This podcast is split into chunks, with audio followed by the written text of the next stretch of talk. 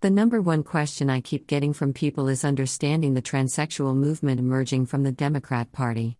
And the reason it's such a jaw dropping consideration is because many conservatives are looking at the world assuming that everyone sees it the way they do, from the Old Testament consideration that God gave mankind dominion over all of nature and to go forth and be fruitful, multiply and be happy.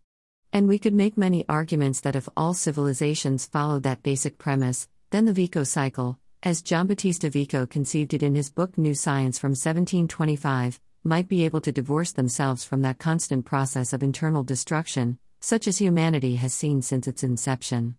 American culture, after all, is, without doubt, the best society that does the most for the most people that is on written record to date.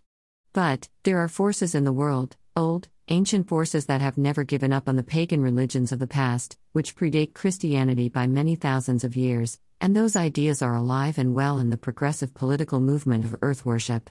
And the gender neutral push is simple reverence for Mother Goddess worship of a seeded birth, where all life emerges from a non sexual seed and gives birth to the world.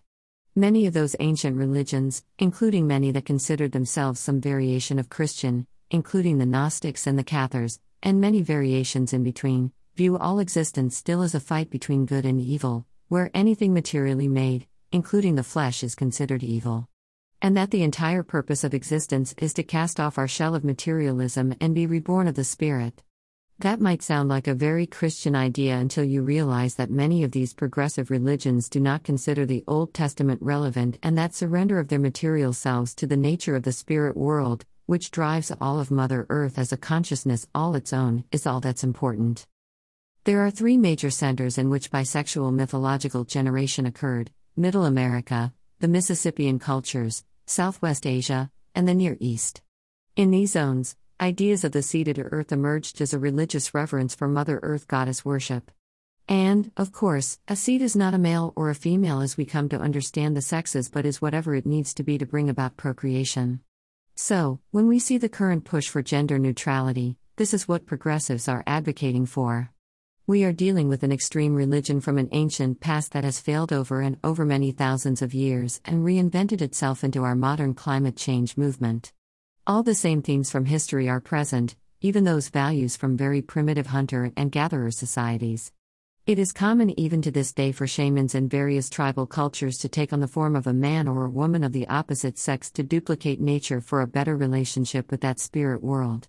And when we talk about spirits, we are talking about the energy that drives all life trees, plants, animals, and all primordial existence. Shamans in these cultures commonly take on same sex partners in marriage to appease the spirits of that world, which is at the center of the current ayahuasca movement. For those in the world who lack confidence, who find safety in crowds, and who do not have strong individual identities, these religious concepts of earth worship are very reassuring, and they become the disciples of those ancient religions. They are against eating meat and believe Klaus Schwab and his cross dressing friends when they say that the Earth is on a course of destruction and that climate change is the highest priority politically. Climate activists are wrong, of course, as they have always been wrong. They are simply repeating the ancient battle cry of spirit world affiliation against the needs of material existence. From their perspective, anything from the material world is considered evil. Many of the dualist religions, those religions that believe that the entire material world is run by the devil, including the Roman Catholic Church and all its offshoots, and that the only good God is the one of the spirit world, are extreme in their assumptions which they fully intend to inflict on the rest of the world. And to serve that God, you must completely surrender all possessions, including spouses and children, to pay honor to such a supreme being properly. And with these people, they always look to the way cultures did it in the past, such as Egypt. You can't visit Washington, D.C. or Paris, France, and not see the obvious dedication to Egyptian society. We have a massive obelisk from Egypt at the heart of the American capital, right across the lawn from the White House. So these ancient ideas go a long way back. Their hatred of Trump, the MAGA movement, and the kind of materialism generated by our capitalist society is sheer evil to them. At the same time, we view them as evil because of their worship of a pagan concept of Christianity, a rejection of the Old Testament domination over nature and the many religions that caused the Vico cycle for thousands of years before the rise and fall of everything only to continuously start over as a primitive culture.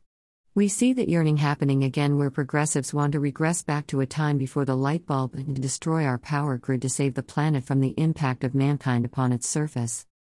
This battle has always been with us, and until the nature worshippers are finally destroyed, mankind will always be held in bondage to ancient stupidity. It's not that nature is a bad thing. There are lots of great things about nature. But nothing in the universe is more impressive than the human imagination, and I would argue that creation by humans of use by what nature provides is the meaning of life and our natural purpose in the grand scheme of things. Humans are doing what nature intends by building coal plants, going to space, and inventing new things all the time, making better use of nature than what nature can do on its own. That the concept of mankind having dominion over all nature is a philosophical success story that is obvious to America, it may not be the kind of freedom the Masons wanted in the beginning, but it's what was born once monarchies were removed from holding entire societies down by authoritarian control. Great things happened when that authority was taken away, and people were free to produce and create. The dualist religions killed many millions of people, so there is no shame in the many deaths that occurred so that America could be born. These cultures clashed, and nature benefited. It wasn't penalized. Nature needs to be led by leaders in the human race because, without mankind, nature is just a mess of living organisms bouncing around aimlessly. Mankind gives nature meaning, and that is the meaning of life. But the progressives, the Democrats, and all the other supporters of nature worship are fighting a losing war that goes back all of human history, and they are standing against the solution to life itself.